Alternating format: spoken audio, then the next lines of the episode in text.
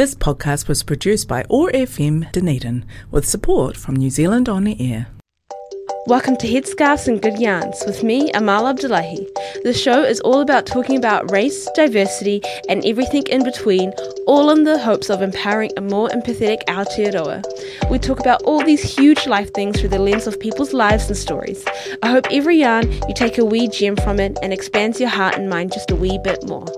Kia ora and welcome to another episode of Headscarves and Good Yarns. I am super, super excited for this episode because I have a guest on for the first time in a year. Woohoo! So, in a couple of minutes, you'll hear a voice other than me, and boy, what a voice it is. Um, this week, I sit down with Kaz and we talk about all sorts of interesting things. Um, just a wee disclaimer on my end. I tripped on my words a lot. I think I must have been so very overwhelmed and excited by having another human on. I just forgot to English and I forgot to use my words. Um, but I still want to put this episode out because Kaz just gave so many gems, um, and it doesn't matter if I just don't know how to English properly a little bit here and there. Um, I will fully take that, and for the next time, I'll be I'll be sure to curb my excitement just a little bit um, for y'all. Um, but yes, I have Kaz. Yeah, she came and had a chat with me, and we spoke about all sorts of things. So we spoke about identity and belonging. Her parents are from South China and they met here in Aotearoa and yeah, decided to meld their lives together and had a family and her journey um, navigating her Chiwiness, as she coins is very interesting to hear. I um, I learned a lot. I learned a lot actually. I think uh, she's also had a very interesting experience with religion as well because she is a devout Christian of um, specifically the Anglican faith. And just hearing about how she's navigated her sense of identity and belonging with her race as well as her religion has been very interesting. And also hearing how, you know, she went to a school where it was very diverse and she was surrounded by um, a lot of Māori people and so was immersed in the Te Ao Māori world, I think is very, very interesting. And I can see how that background has kind of led her to where she is in her mahi now and trying to honour Te Tiriti and you know, making sure those conversations happen in her community. So that was really, really interesting. We also had a really good chat around um, you know, everything that's been happening in, in the world recently with um, the increase in Asian hate crimes and discrimination since COVID. Um, and we also spoke about the um, Atlanta shootings and how her life has changed because of those two things. And um, how she feels about it as an Asian woman living in New Zealand. Um, so that was really, really interesting. Um, we also delved more into Tiriti and what that conversation looks like in the Asian community, but also um, as a country, you know, what kind of conversations should we be having in that space? And finally, she gave some really good um, advice on how to have uncomfortable conversations. And, um, you know, the advice itself is pretty simple learning how to listen, but the way she explains why it's so important that we listen and how just truly listening leads to opening doors for empathy and curiosity and courage. Um, it was really well worded, and um, she just put a whole nother perspective on it. So, I'm um, really excited to um, present this episode to you guys, and I'm so grateful that I had Kaz on the show. Um, before we get into the yarns with Kaz, I just want to kind of explain a bit more about the model. Um, my the model myth minority. Sorry, here I am losing my words again um, because we do talk about it a lot on the show. Um, but we don't really explain what the model minority myth actually like what it really means. We didn't delve deep into it. We kind of spoke more about how that myth has manifested in Kaz's life, um, but we actually didn't sit down and kind of talk about what the model minority myth is.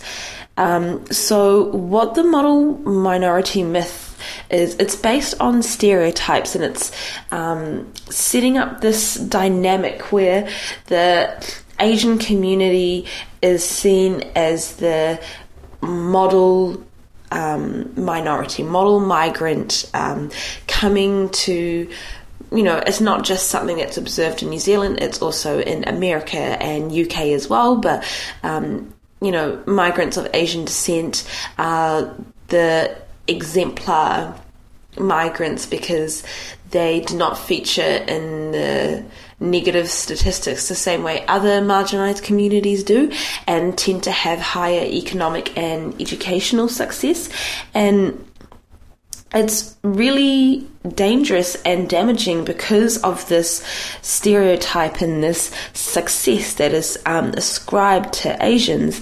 Um, I think it gives that sense of Asians are closer or yeah close in proximity to whiteness. Um, that is very very damaging for many reasons. It drives a wedge between um, asians and the the rest of the ethnic community.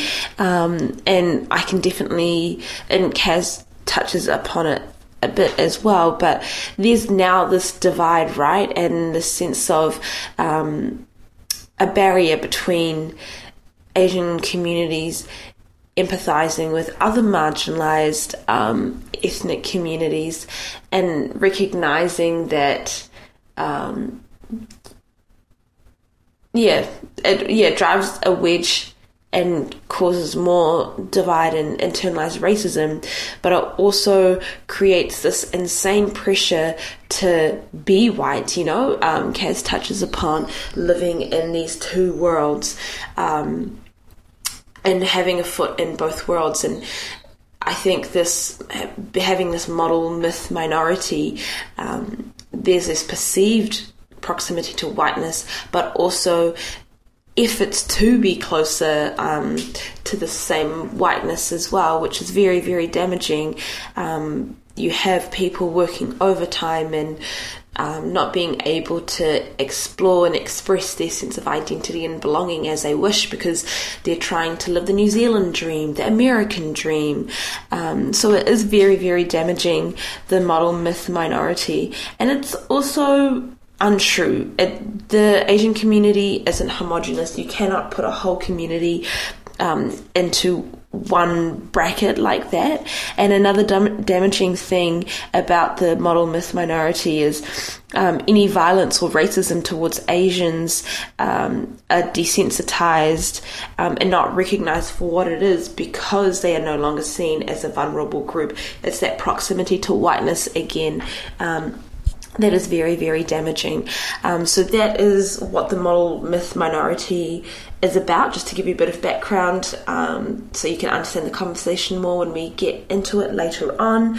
And yes, I'm so excited for you guys to tune into this episode. Um, hope you enjoy it, and thank you once again for tuning in, and thank you to Kaz for being you and being so awesome. I learned so much.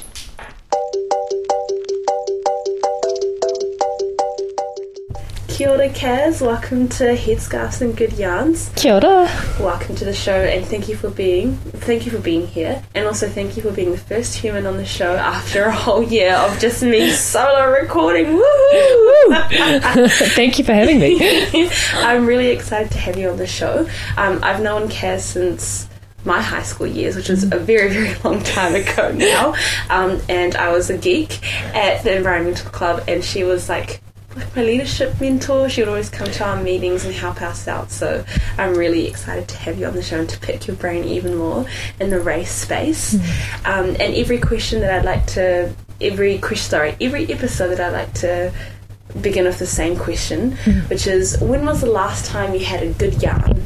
Um, and it doesn't have to be race related. It can be something very small or very big not personal or, or you know, very personal. Um, but when was the last time you had a really good conversation that just left you with lots of food for thought?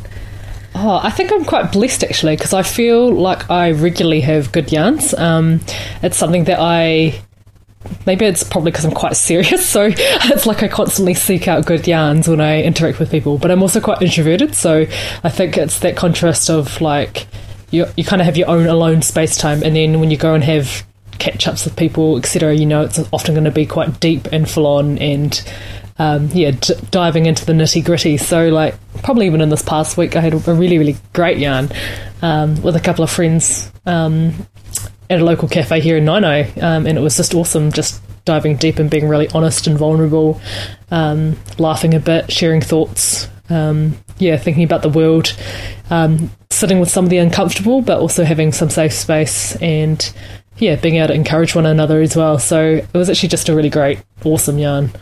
Oh, please. It's nice when you have conversations like that with your friends, eh? When you're, yeah, sitting in the uncomfortable, as you're saying, but you're in a safe place Yeah. to kind of explore those icky feelings that we often, yeah, tend to ignore or kind of pass over. Yeah, for sure. Yeah. Oh, cool. So let's go right back to the beginning because I'm sure people tuning in are really eager to know who you are, where you're from. Um, so, yeah, where, where would you say where you're from and how do you identify? So I was born here in Te Awakairangi City, um, and both of my parents are from southern China.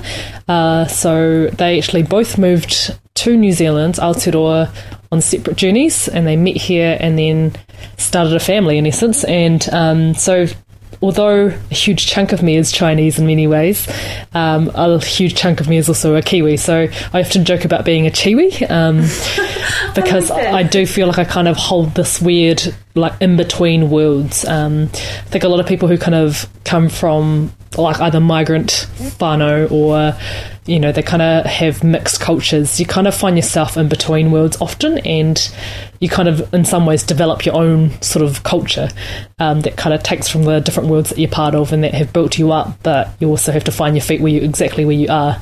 So yeah i identify in those sort of spaces um, but i also think there's so much about kind of who I am. So a huge part of it for me is also at this current stage um, is someone who is identifies as female and um, heterosexual and someone who is Chinese but born in that Kiwi context.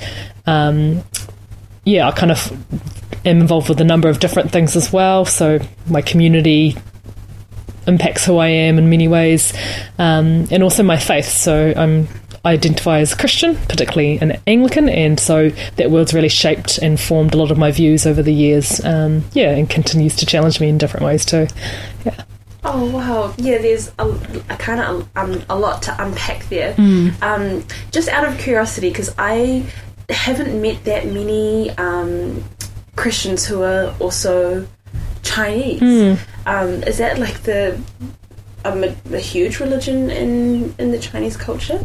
So Christian? Yeah, it's an interesting sort of one. So we often like there's parts of Chinese culture which like regions like Hong Kong, for instance, which um, obviously colonialism makes things interesting. So. Um, British kind of impacts within Hong Kong itself has meant that there's lots of churches in, in Hong Kong. Um, and so a lot of my family moved from southern China, so what was known as Canton, um, hence Cantonese, um, have moved to Hong Kong. And so Christian faith, I suppose, wasn't a surprise. Um, and so, although that's not where it came from for me, and so in New Zealand, I think that's kind of where I was introduced to a lot of that. Um, but for me, it wasn't actually my introduction to faith wasn't particularly a local thing. It was actually from a Chinese based church that kind of ran house churches. Um, and they've kind of got like a network of house churches across the world. And that was actually when I really took a big step into faith. Um, and you know, growing up, I actually grew up with what they call ancestry worshipping, which is kind of like treating your ancestors as the god who looks after you. So, as you burn incense and bring up offerings, um, the idea is your ancestors will look after you. Um, yeah, and so that's an interesting thing of growing up with that, but actually resonating more with the Christian faith as I grew up and as I wrestled with that and really started to ask about faith and what does it mean. Yeah. Wow. Okay. This ancestral worshipping does how does that tie in with um, filial piety, like that sense of loyalty to your family and like mm. carrying out your duties. Yeah, and that's an interesting sort of dynamic because I think growing up, you know, we often did that out of, you know, almost obedience that you mm-hmm. kind of were told, please go and do A, B, and C and follow through with that. And so um, I think my parents have actually been always quite good at not just going, this is the only thing you can do, and B, full stop. Um, but kind of keeping that as part of who we are and then allowing us to explore things as we wanted to. And part of that, I think, is that dynamic of being migrants, you know, children of migrants in that sense that um, there's a degree of how much do you pass on and then how much do you force onto your kids because you actually want them to be able to survive in the world that you've now decided to live in. Um, and I know for well, for instance, my folks would have had um, quite a bit of sacrifice of going, actually, we're going to leave our families, we're going to leave what we know as home um, and move to a country which speaks a different language um, and you know, how do we actually then raise our family in that whilst still holding some of what's important to us? So, yeah, It's actually a lot. I like growing up. I always struggled kind of living in these two cultures, hmm. and there would always be cultural clashes with my parents, hmm. and we'd just have bitter arguments, really bitter arguments. And I think, especially in my teenage years, I just look to my parents and be like, "Oh, they're so strict, and they deny me of my rights and, and my freedom." But as I've like you know become an adult, I just look at them and I think, "Oh my gosh, they've gone through so much." totally. They yeah. are really strong, strong humans, and they've left everything that they've known to come to a country, and they're learning too. Like, Mm, totally. Yeah. oh, like one thing that I think they're beginning to realize, oh, this is really. I wish we didn't do that. Was the language? So they were really concerned um, about us being behind in school and not knowing English. So they really encourage us to like speak English at home and to read a lot and make sure that our English was good, so we would be able to t- make the most out of um, our like education. But then the consequence of that is that we're not so well versed in our own mother Totally. tongue, and uh, but I and I think they beat themselves up for it. But you know, you they were doing the best that Oh, they totally. could at that time with what they thought was the best thing. So yeah, hmm. it's it's hard.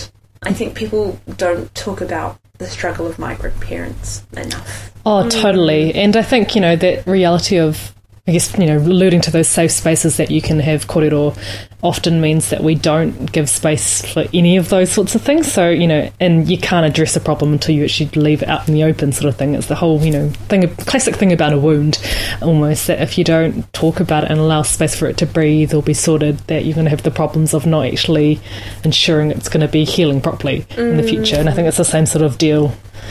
Yeah. Do you have um sorry if this is too personal, but when you were growing up, did you have lots of like cultural clashes with your parents or were they trying to replicate what they had back home here in New Zealand for for you guys or Yeah, I think it's quite weird because I, I guess I, I don't really like. I don't. I've not talked greatly, I suppose, with a number of other people who probably had a similar situation to me growing up, um, and so. That, and there's also that dynamic of you know what you grew up with to you is normal, but to everyone else it's a bit weird. and so you know, for me, like I think about you notice this more so when you're in school because that's obviously when you can talk to other people about what you've maybe eaten for breakfast or you know you look at each other's lunches and you go oh that's different. Um, you know and I probably only realised maybe when I was an intermediate how different my world was. Um, going on a school camp one time and I was like what's this breakfast like and you know it was like cereal which is very commonplace in Kiwi culture but I was like what is this? This is so not filling. And I remember being like really dissatisfied with breakfast because I was like, this is not going to fill me up. And you know, this is coming from someone who was used to waking up. Um, and bless my dad was really good at feeding us, um, but he made sure that we had like a bowl of rice with something. And you know, so that's kind of odd because I think most people are like, why would you eat rice for breakfast? But seriously, it's so filling, um, and I love it. Um, and so it was kind of like one of those things that growing up for me that was normal, and I didn't realize how that wasn't normal for many other people in the country. Um, so it was only you know, when I went to school camp that I actually realized how different my life kind of was. Um, and then, yeah, even like things like pudding and dessert, like there's a bit of a, oh, what is this thing? So that was probably something I did enjoy about kind of being on school camps because we didn't really get that at home. But um, yeah, it was kind of those moments that make you realise how things are different. Um, and I think when you're in a teen- teenage years, that's kind of when you start really understanding that there are some clashes and there are some things that you kind of go, what is it about me or what is it about my parents or what is it that's this culture or that culture? Mm. Um, yeah, and as it, it, you know, growing up, you then and entering into adulthood, you then start to kind of pick and choose what works for you. I suppose that kind of frames who you are as a person. Um, so there's many things that I still love, and you know, on a really terrible day, I'm pretty content with just eating a bowl of rice with something because that's actually quite wholesome and calming and enjoyable for me. Um, yeah, and so it's kind of those things of. I think there were some clashes growing up, but probably like more out of questioning as opposed to too much of the clashing. Um, yeah. And part of that was because my parents, I think, knew that they wanted to give us space. Um, and we probably quite had quite clear lines around like our home life. So like home life was kind of perhaps how we would do things back in China, for instance, to some yeah. extent. Um, but then you know if you stepped out the doors, then it was kind of open to being different. Oh, wow. If you could go back in time and tell teenage Kaz advice around growing up and identity and belonging, what do you reckon you'd tell her? Ooh, that's a really good question. I think I would encourage my teenage self to dive deeper into my culture. Um, you know, like I think parents are often doing totally the best that they possibly can in their space and circumstance. Um, but I don't think that should mean that, you know, growing up in a slightly different world um, means that, like, I should have kind of like not engaged as much with my culture. So, um, and part of that is probably being as an adult, as a younger adult, I kind of lent a bit more into um, bicultural issues here in Aotearoa, New Zealand, and that for me kind of opened this door and this sense of like how important it is to understand where your tūrangawaewae is, so where the place that you stand is. Mm. And I think that if you don't kind of know some of your whakapapa and your genealogy and the stories of your own people, um, which can be really challenging and hard because I think there can be often shame that's attached to not knowing those details on all that sort of stuff.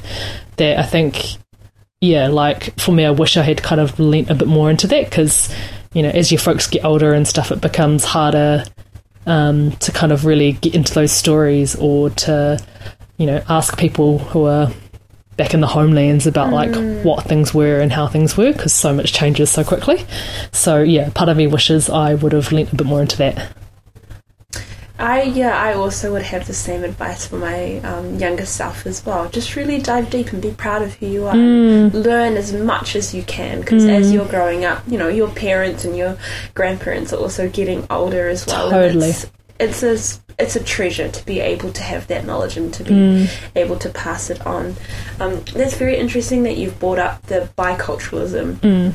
because it wasn't until recently ish or the past couple of years where I've really been trying to have conversations and learn as much as I can around biculturalism versus multiculturalism. Mm. And um, as I've you know, done my learnings and had conversations with people, I've noticed that within my community, we don't really talk about the Treaty of Waitangi. We mm. just don't even like see our place in Te Tiriti, mm. which is mm. like very, very interesting. And so that's very cool that um, you as a Chiwi has brought it up. So, mm. um, yeah, what pulled you into thinking about Te Tiriti and like what to you as a Chinese, Kiwi, Wahine, like why is it so important to mm. Um, I think, you know, being someone who was born here in Aotearoa, New Zealand, and someone who's really passionate about justice issues, you can't get around not engaging with Te Tiriti. Like, I think you have to, like, I think there is, you know, again, shame attached to those sort of dynamics for various reasons. So, you know, depending on where you stand. So, if you identify as like a white Pākehā who may have had some historical um, connections to those that were maybe perpetrators or some of the dynamics that created injustice, there's a lot of shame that can be attached to that. Or um, I also think there can be shame on the flip side of that if you're Maori as well, and some of the dynamics of um, you know people who no longer were able to speak the language for quite a season.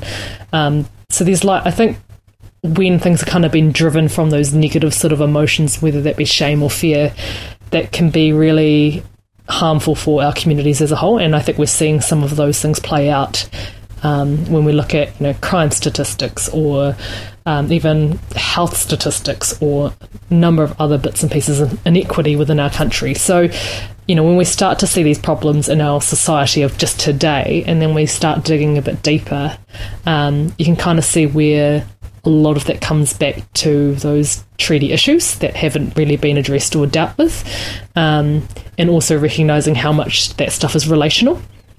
And so, you know, and I always have kind of stood by the fact that you can't have multiculturalism until you can do biculturalism. Mm. Um, but I think that in Aotearoa New Zealand, part of uh, how we do biculturalism relies on how we understand the treaty.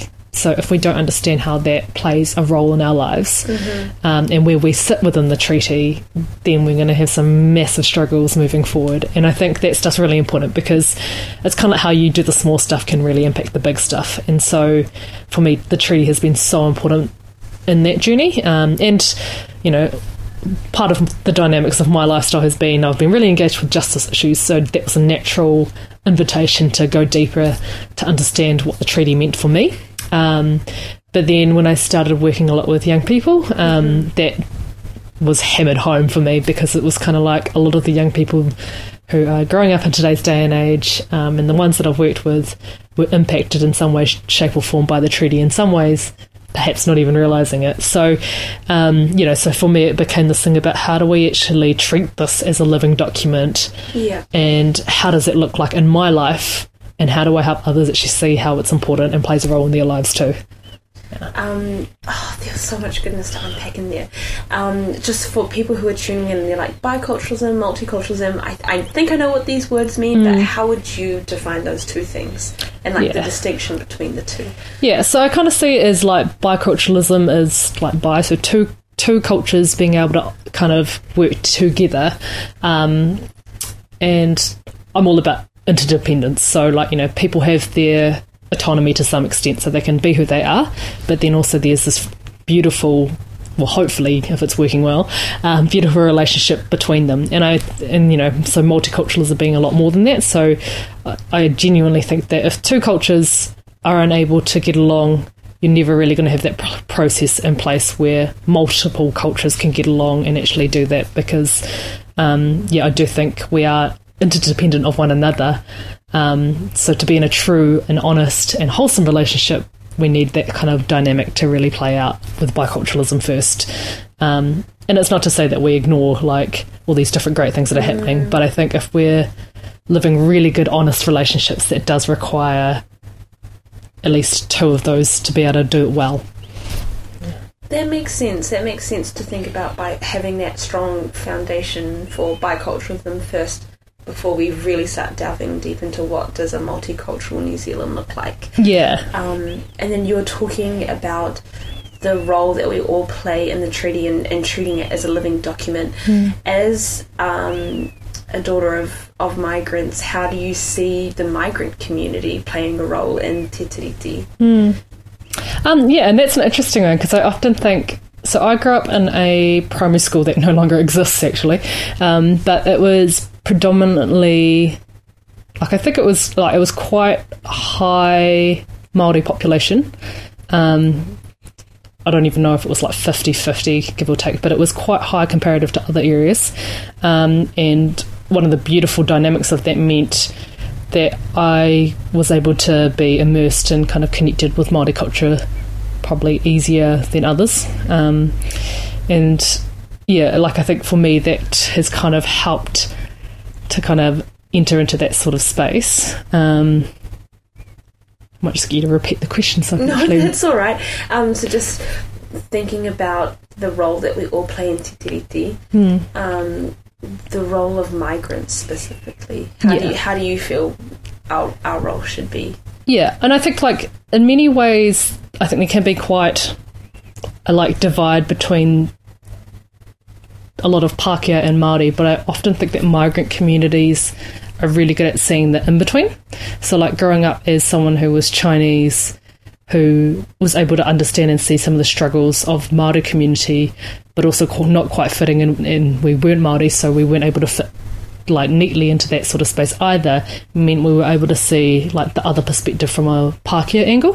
Mm. Um, so growing up, I always found it easy to understand both sides because we didn't belong with either so to speak. And so it was easy for us to ask the questions around like and raising some of those things because in many ways we can relate and resonate a lot with Māori. In many ways we can relate and resonate with Pākehā. Um, and I often think that, you know, some of that is the dynamic of how so Chinese communities often operate as there's a lot of intergenerational play, um, and we understand and kind of connect with that village sense. So mm-hmm. the iwi, the hapu sort of dynamic within a Maori world, but I think we also have these kind of dynamics within our own culture around like what is success and how do we attain that and how do we kind of engage with the world, which probably lends a bit more to a Pākehā world. So yeah. I think there's this dynamic where we can have a lot of kind of we can have a role of asking questions. We can also have a role of reflecting back some of what we see and observe, um, and perhaps even opening people's minds up into how that treaty could be a living document. Yeah. yeah. So this dynamic of being able to understand both sides or have it insight or mm. be in mm. that unique position of having um, a foot in each world is that a conversation that is happening in like Chinese communities? I know like it's a big question. You don't, you won't know every single Chinese. Yeah, person. yeah. Um, but yeah, what is the general sense that you get in the Chinese community about asking those questions or mm. under, like actively being conscious of that um, unique position? Yeah, I think it's probably something that is happening more within like our younger generations. Mm-hmm. Um, like I know that there's like a group of you know Asians for Tino Rangatiratanga that support like what's happening with Māori. Um, and I also think people um, like Meng Foon, for instance, um, who was Gisborne's mayor for um, quite a few years and who's now doing a lot more work within the human rights sort of space as well, that um, that kind of opens up that conversation.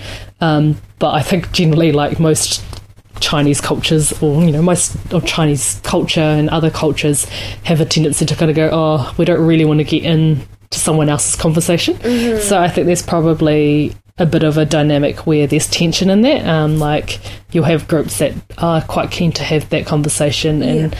are quite keen to explore that and see what that means, and then you'll have others that are kind of like, oh, we don't really want to get into their tension, their conflicts. Um, we'll just mind our own business. Um, yeah.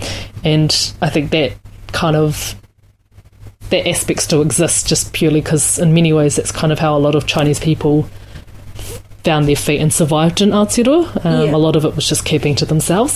So I think there is probably like a dynamic where, although they might have this, you know, wealth of knowledge to share, or um, and there, there may be some conversations within Chinese community itself. There's where those interlink with the rest of society fairly limited. Mm. Oh, that sentence that you said of just, you know, keeping to yourselves, I think people forget how rough it was, especially when the first wave of mm. um, Chinese migrants came over to New Zealand, like just learning the history.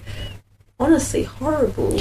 There's some interesting dynamics around that, eh? Because there's heaps of um, yeah stories around how Chinese people were um, treated in the early days, um, but then, yeah, that's it's a really, really eye-opening dynamic when you start to dive into that history a bit because even then, there's actually like records of how Chinese people were still able to vote before Maori were, and so there's like these weird, crazy dynamics mm. where you just go. In many ways, Chinese were hated by so many people um, in the early days. Um, but then, yeah, when you start to learn that actually they still got the vote before Maori did, it's quite eye-opening because you kind of go, it seems even more wrong. oh. And it just, yeah, raises so many more questions um, around how we do life here in Aotearoa and yeah. the things that have kind of impacted um, how we are now. Yeah.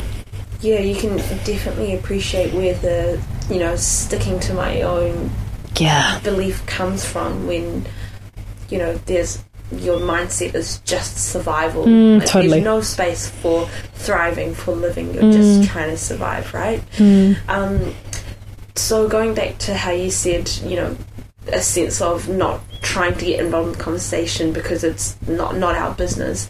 Do you think with everything that's been happening with the um, attacks recently in America and just the increase in um, hate against Asian people since COVID, do you think there's a sense of oh, this is actually all of our business, perhaps, or there's that sense of solidarity, or those conversations are opening up more? You reckon? I think so. Um, and I, again, like, I honour people like Meng Foon who have started opening the door on that. And, you know, I think um, even the fact that we as a country are probably on a bit of a journey in terms of beginning to really dive into a racism conversation. Um, I think we're used to blatant racism and calling that out generally. But I think at the end of the day, one of the biggest challenges as we face as a country is how things like casual racism play a huge role. Um, and, you know, I think COVID in many ways just unmasked a lot about it. like, um, I think about for my own journey or friends of mine, um, you know, when news of COVID struck, like the amount of jokes or or hate that was put on Asians, um, and even just how uncomfortable, like even I felt at times being in the supermarket, or others who identify as Asian, um, and their experiences in supermarkets. It's quite jarring. Like it's, yeah, quite confronting to hear um, when you think, oh yeah, New Zealand's pretty, you know, progressive, or it's a good place to be, or you know, and you kind of hear these stories that make you go, yeah, we still have quite a long way to walk. Um, and it's not to say, you know, like even thinking about the situation um, in America with the shootings and kind of going on one level, man, I'm glad we're in New Zealand because you know at least we've kind of got these rules around guns and other things that kind of protect us, and we're not opening that sort of can of worms in quite the same way. But the flip side of that is like in some ways. Casual racism and those sort of dynamics can be just as destroying. So it's quite, yeah, challenging in those sort of spaces where you go, how do we actually have those conversations in a way that could be constructive and helpful for people to understand. Um, and I even think about it on like raising. I often post stuff on my own personal Facebook page um, that can be r- related to race issues, um, particularly casual racism, because you know, as someone who was born and raised here, it's amazing how many times someone will comment on how good my English is. Um, Oh, girl. yeah. and so, it, like, you know, those sorts of things where I'm like, some very interesting, um, you know, assumptions that are attached with that, given how many people have moved from elsewhere um, to Aotearoa, New Zealand. Um, yeah, and they will never be asked that question purely on the basis of the colour of their skin. Yeah, imagine having that privilege. Yeah. oh gosh. Um, yeah, how has your life changed since COVID in terms of yeah, being an Asian woman? Like do you feel like how's your safety and have you ever felt dehumanized and yeah, like how has your life changed? Yeah, I think in many ways, as someone who's probably been quite involved in a name, a number of kind of community-based things, or um, seeking out justice in many ways, and that I think that journey and stuff has kind of lent, lent its lens to helping me deal with a lot of changes like that, um, because I don't get as shocked by some of the stuff I hear or see because in some ways I expect it or I anticipate it or um, to some extent it's become a normal-ish part of my life because I'm kind of exposed to different people who th- you know who think differently and that variety of thought and way of operating and being and doing. So in some ways, like I think I just keep going on the way I do because I kind of am used to some of that. Um, but I am recognizing as well that I probably you know, am quite cautious about how I put myself out there or things that I say, um, because in some ways you don't want to create this big thing that's going to make it even worse. Yeah. So you're constantly kind of going, you know, when's the time and space to actually have that conversation and throw it out there or um, yeah. So I'm probably being more mindful of what I say and do, um, particularly in public spheres. Um, yeah, but in many ways, I feel like I live quite a different, unique life in many ways that it has meant that I haven't experienced some of the worst of the worst, which I know others have. Mm, it has, yeah, just seeing things on social media, I'm like, it's actually shocking. And I think I've been having these kind of conversations um, with people from all walks of life, mm. and from um, my not my Pakeha friends, but the Pakeha, some of the Pakeha people that I've spoken to about, you know, what's been going on in the world recently, I think it's been a huge um, learning curve just mm. thinking about racism outside of the context of it happening to Maori people or to Muslim mm. people. I think because of everything that's happened with the Black Lives Matter mm. and protect um, Ihumātao, mm. everyone's been talking about race in relation to the Muslim community or to the Māori community, but I think a lot of people have forgotten that it happens to our Asian mm. community as well. And I think people have this idea of, you know, Asian the Asian community is quite similar to the white community, right? Because mm. they're not as they're not featuring in the same way um, Maori people do in statistics, mm. um, and then that's where I learnt about the mo- model myth minority. Mm. And I was like, oh, that's that's so cool that there's that that term exists because it gives a working definition of something that I've I've definitely noticed in in my personal life. Um, even though I'm, I'm don't whakapapa back to Asian heritage, but I'm friends with a lot of Asian people, and I've I've noticed how people around them treat them compared to how they treat me because of this model myth minority. And yeah, I'm just very curious to hear from you. How has the um, model myth minority shown up in your personal life?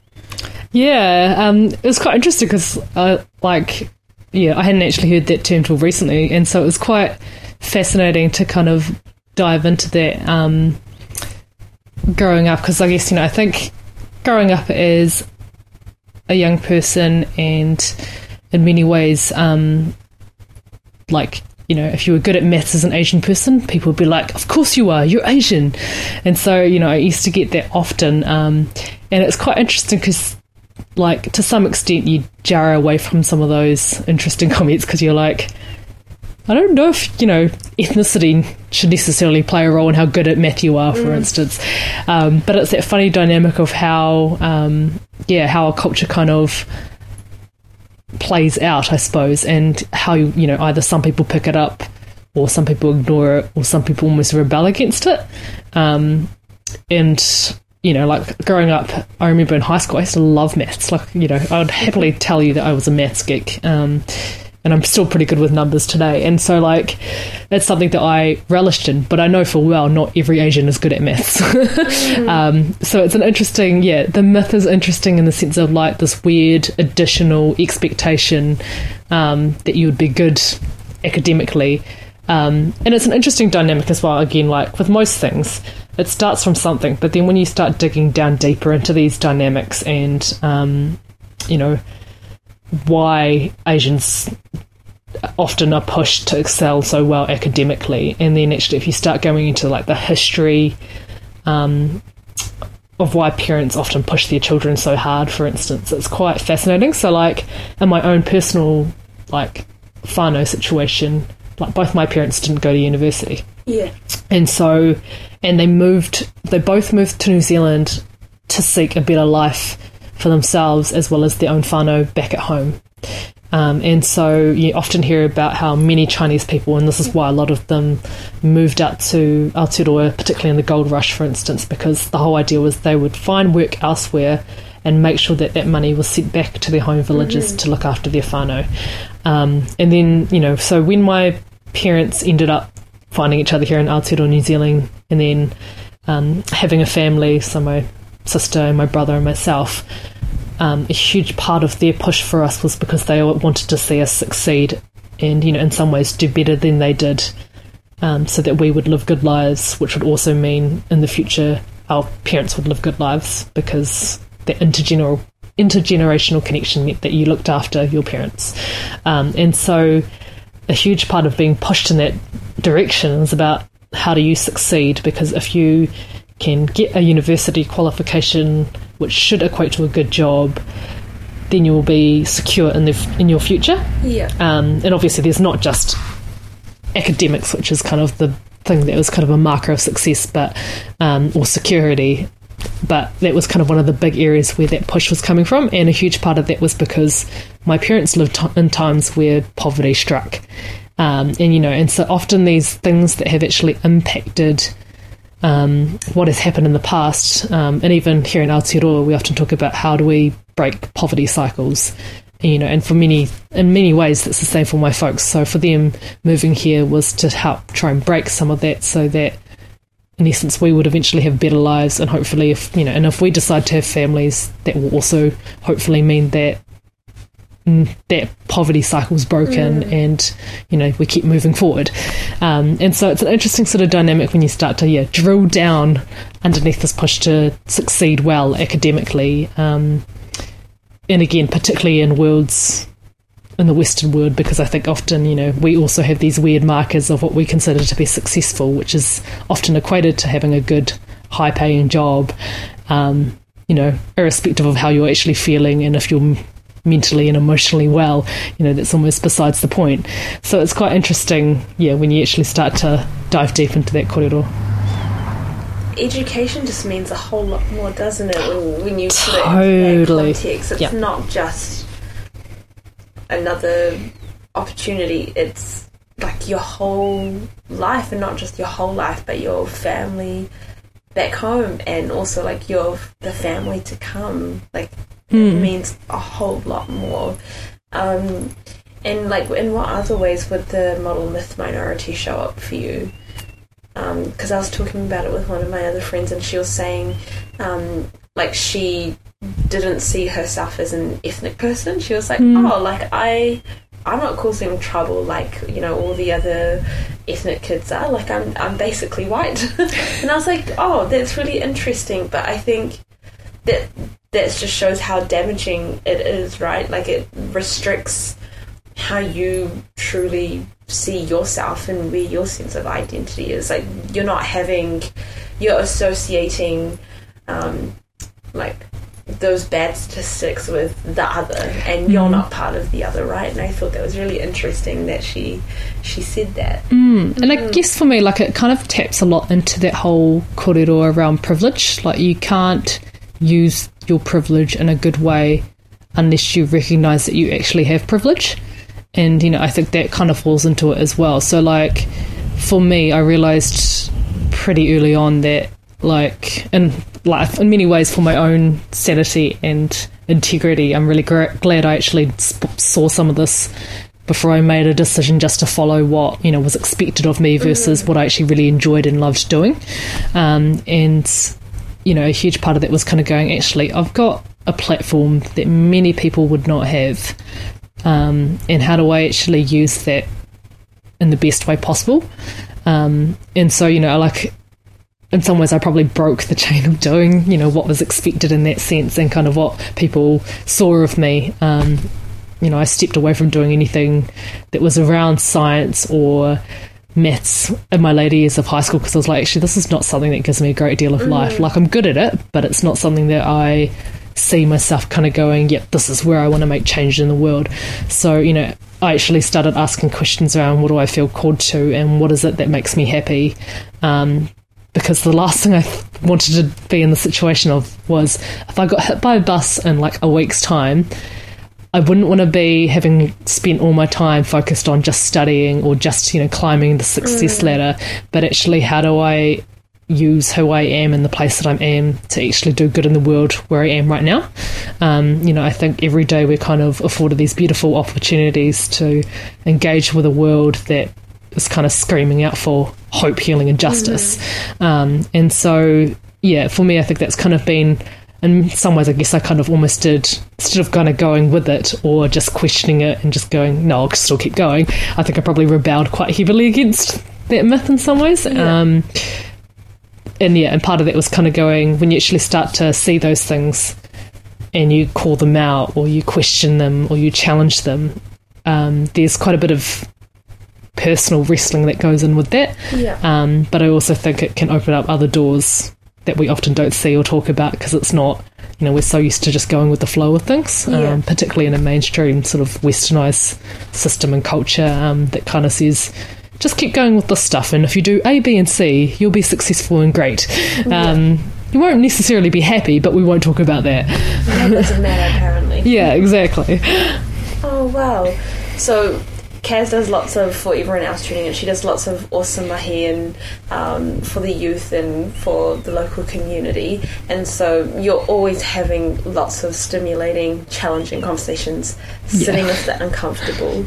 And I think a lot of people are kind of scared of that, right? They're scared of having those conversations and they're scared of making mistakes and just even being with those uncomfortable feelings. But um, I think we kind of have to if we want to change anything. If we want to, yeah, if we want anything to be different, then we have to do things differently, and we have to go against the path of least resistance, which is what we often tend to do. Um, what would be like your one advice? Because I know there are a lot of people right now who have see, taking in what's happening in the world, and they're like, okay. I want to stop Asian hate. I want to be an ally. And a huge part of that is like having those uncomfortable conversations. Totally. Yeah, and as someone who navigates that space quite often, like yeah, what would be like your your tip for having those uncomfortable conversations? This is going to sound really simple and probably cliche, but it's actually just listen. Um, you know, I think we come in with a lot of assumptions often. Um, and human nature, you know, I think we have this tendency to want to fix everything or we want to just like set it back so everyone's happy again. Um, but actually, there's a huge, huge amount to do with just listening and actually hearing someone out and hearing someone's story out because reality is like every person is different as well. So, how they experience casual racism will probably vary to some extent. Um, you know, and the experience of it will be different. So they may experience exactly the same thing as someone else, but actually how that impacts them or their family is going to be different. Um, and how they respond to it's going to be different. And what's going to be useful for them is going to be different to what would be useful for someone else. Um, you know, I think for people like myself, I'm not going to be too concerned about calling someone else out on that stuff, but someone else might need an advocate. So, you know, there's going to be like different needs in that kind of space. Um, and I actually think that, you know, when we stop to listen and really listen um, to hear the real experiences of someone that is often uncomfortable for us because we don't know what to do or how to fix it. Yeah. Um, but sometimes the goal is actually for that person knowing someone's truly listening and trying to understand what their experience is, um, which again opens doors to kind of empathy and actually seeing change. Um, it's when someone starts going, "Oh no, I know exactly how you think and feel," um, that that actually becomes quite unhelpful because you kind of go, "Okay, it's quite obvious this is really uncomfortable for you," but then you think, but this is actually what I'm living through, not just something that I'm just sharing. So, um, you know, it's that thing of how do we help people truly listen so that something might change. Um, because the reality is, if you have that privilege to walk alongside someone, there's a high chance that you may also have the privilege to be able to speak into other people's worlds in, in a way that I wouldn't be able to. So, you know, if you're privileged enough, you may be able to speak to your peers in a way that's going to help them change their behaviour for the better Yeah. um, in a way that I would never be able to do. And so, you know, it is going to be varying depending on who you talk to and um, the path that they're walking. Um, but I also think there's a lot of strength and joy in actually just being heard properly as well, because I think so few spaces allow this conversation to happen openly and honestly and with vulnerability that, you know, when you do get that, just relish in that privilege, even if that is uncomfortable. So, yeah, I just, I think my invitation for people listening would be to just sit in that discomfort um, and just love the people who you're walking with. Oh, that is so yeah. That is a really really beautiful way of outlining why just listening is so important because I think we hear it all the time, but I don't think by people's actions, I don't think people truly understand how important it is to listen and the weight that it carries. So thank you so much for presenting us to how important listening is. And I wish I could have you forever to sit down and talk, um, but I do acknowledge that time is wrapping up. So thank you so much for being on the show. I'll just have to Thank have you, you. again because No we worries.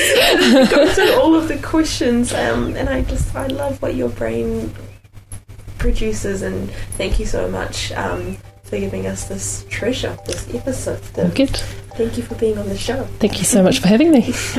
and catch you next time. Ka kite anō. Thank you for tuning in into another episode of Headscarves and Good Yarns. To keep spinning the yarns, let us know your thoughts. You can find us on Facebook and Instagram at Headscarves and Good Yarns or email us at headscarvesandgoodyarn at gmail.com. This podcast was produced by OAR FM Dunedin with support from New Zealand On Air.